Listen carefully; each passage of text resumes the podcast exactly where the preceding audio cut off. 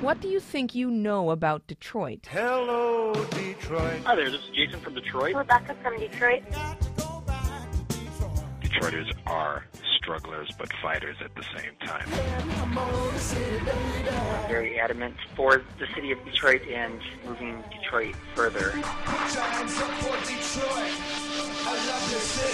If we took pictures of only the worst parts of your city, what would that look like? And would it be a fair profile of your town or not? There is a myth that Detroit is a dying city. And we are the Mythbusters on the takeaway.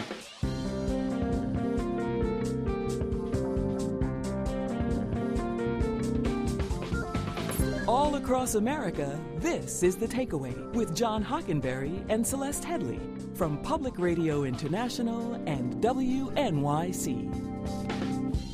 Good morning. It's Tuesday, April 27th. Good morning, John. Nice to be back. Good morning, and uh, Detroit is alive and well, Detroit, uh, like any city, alive, well, struggling, and uh, also doing well. and with a lot of stories in the naked city of Detroit, and we're going to look at a lot of them in just a moment. But let's get a check of the morning's top news. A growing oil slick in the Gulf of Mexico, now larger than the state of Rhode Island. It's oozing its way to the coastline of four states, expected to reach land later this week.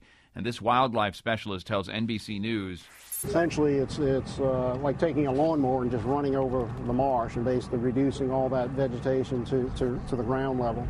So far, robot submarines have been unable to stop the leak, which continues at 42,000 gallons a day. Meanwhile, a second oil rig has been evacuated nearby because the oil slick is coming dangerously close.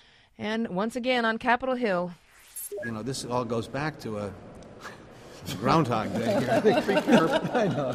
Uh, we're working on the issue. President Obama says he's deeply disappointed Republicans blocked the first step toward overhauling financial regulations. They filibustered an attempt to bring the bill to the Senate floor. The divide is over new rules for Wall Street, just as outrage over the old way takes center stage today. The CEO of Goldman Sachs and other executives will testify in Congress just 10 days after the government accused the firm of fraud. Senator Carl Levin of Michigan says Goldman bet against the securities that they were selling.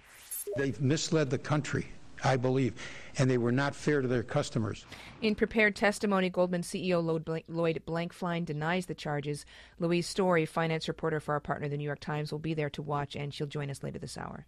Asian markets are mixed. European indices are down. Futures are down this morning. The Dow gets underway at 11,205. Everyone will be fastening their seatbelts for the Lloyd Blankfein testimony there on Wall Street.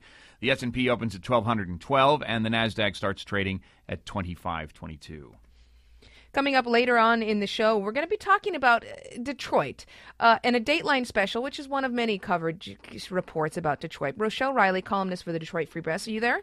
I am. So, do you think any one report coming from any media outlet could ever possibly cover all aspects of the city? Is that fair to expect a report to do that?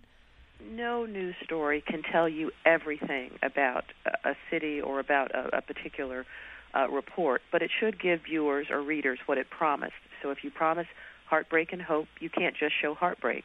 And Detroit's greatest hope, the people and foundations and agencies behind the transformative measures that will truly change Detroit, didn't make the cut.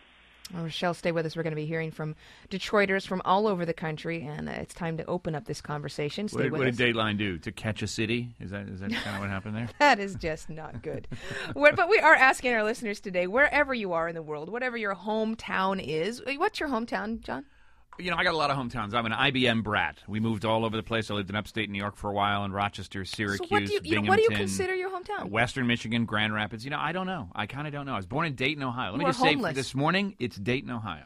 And good things and bad things about great, Dayton? great things in Dayton. Great uh, University of Dayton. Great basketball team. Uh, the Air and Space Museum began in Dayton at Wright Patterson Air Force Base. Nice. Then You Washington ripped it off. Well, we're asking our listeners today, what do you love about your own hometown, even if other people hate it? Tell us at 8778 My Take or post to thetakeaway.org. What's great about your hometown? We're going to be talking about the hometown of Detroit, not my hometown, but my adopted city.